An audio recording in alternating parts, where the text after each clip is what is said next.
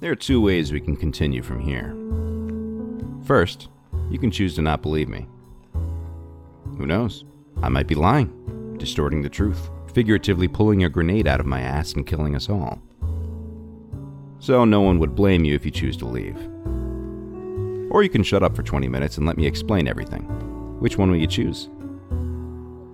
This is my story after all, so you should feel obliged to hear it. Your silence is welcome enough.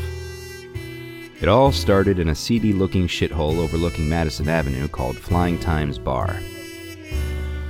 I'm tempted to say the rest is history, but that is overly cliche, and I am nothing if not original. The year was 1967.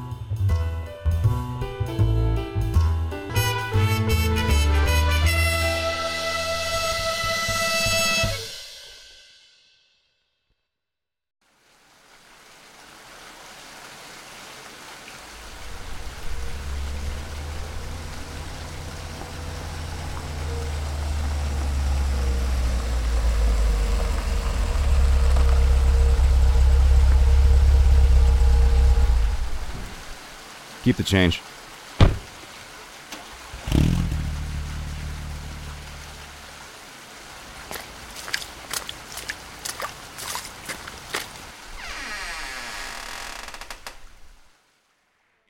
God, it's raining like balls out there.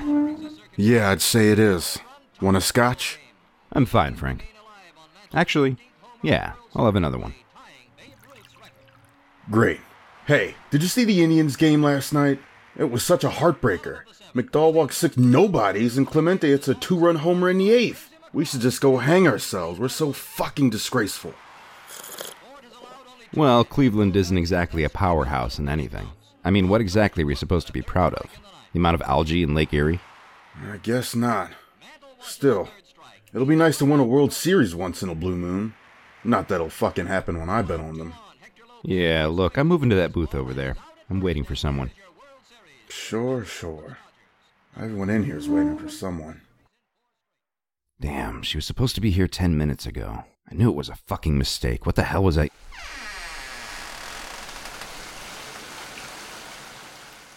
Wow. Mona Carver.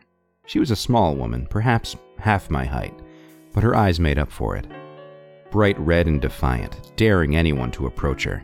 The lipstick complemented her eyes, crimson and intensely sexy, like one of those dames on the front of Life magazine.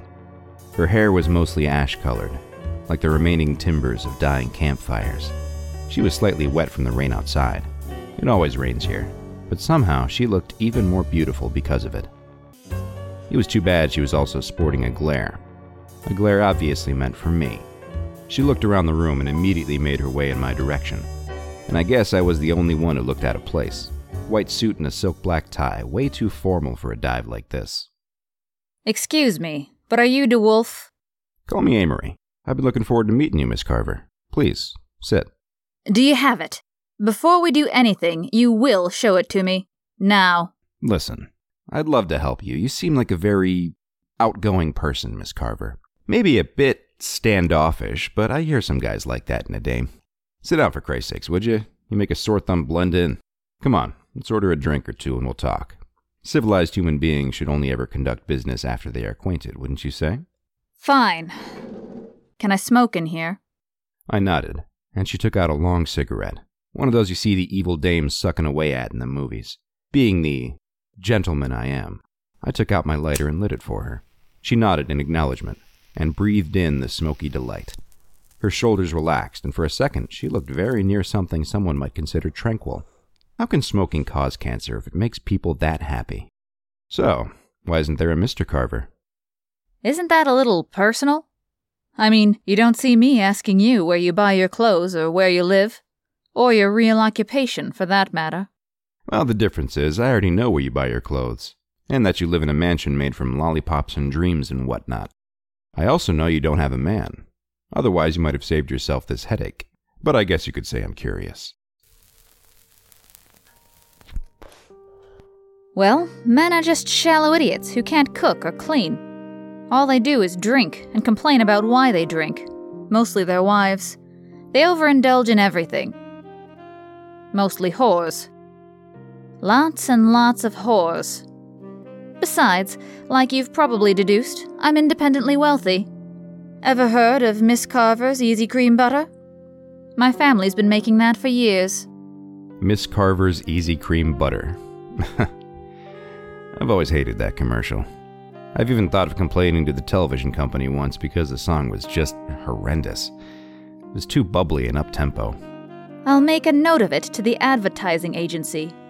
That is, if we ever actually conduct our business. Come on, we haven't even had drinks yet. Frank, Yes? can I have some more scotch, please? And a daiquiri for the missus. Certainly. How do you know I like daiquiris? I didn't. I just picked the first girly sounding drink I could think of. Sexist much? Feminism is this year's nylons. It'll be out of style before too long. Thanks. I see. So, why aren't you out there defending us from those evil Soviets? You look young enough, and I don't see you wearing a peace sign. Well, I don't exactly look like a freeloading hippie, do I? Actually, I'm 26. Just barely escaped the age limit. For extra assurance, a doctor I trust said I am extremely susceptible to constitutional syphilis. Not exactly sure what that is, but it sounds pretty serious.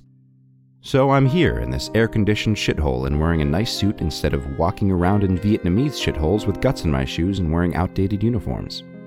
Well, you're a pretty opinionated thief. I'm not a thief. A friend of mine's friend just so happened to give me this very beautiful necklace. And since this person told me about how you conveniently lost a necklace very similar to this one, I only thought it would be worth something to you. Now that we're nice and friendly, I'd like to see my necklace. Fine. Here. It was a beautiful thing. It's ironic that it featured one of nature's most innocent creatures, the butterfly.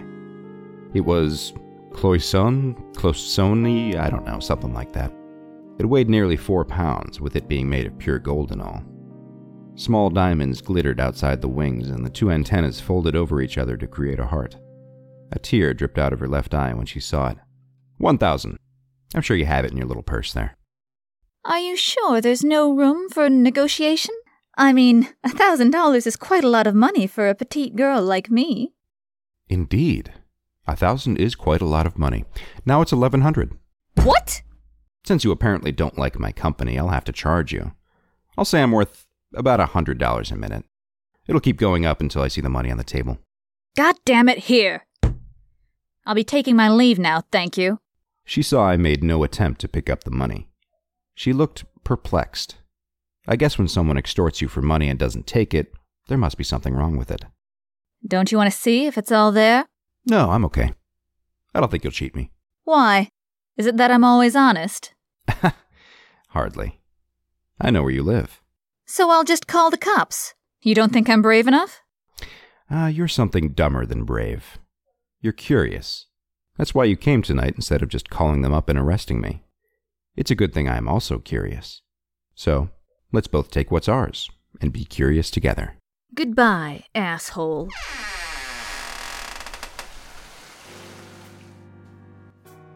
She sure walked out in a damn hurry. I sat there for a few minutes longer to see if I was wrong, and the good old bulls would come, beat a confession out of me, and throw me over a bridge somewhere. They didn't. You might be thinking I'm a scumbag, treating a beautiful lady like herself so badly. And you'll be right. But if nothing else, I'm a rich scumbag now.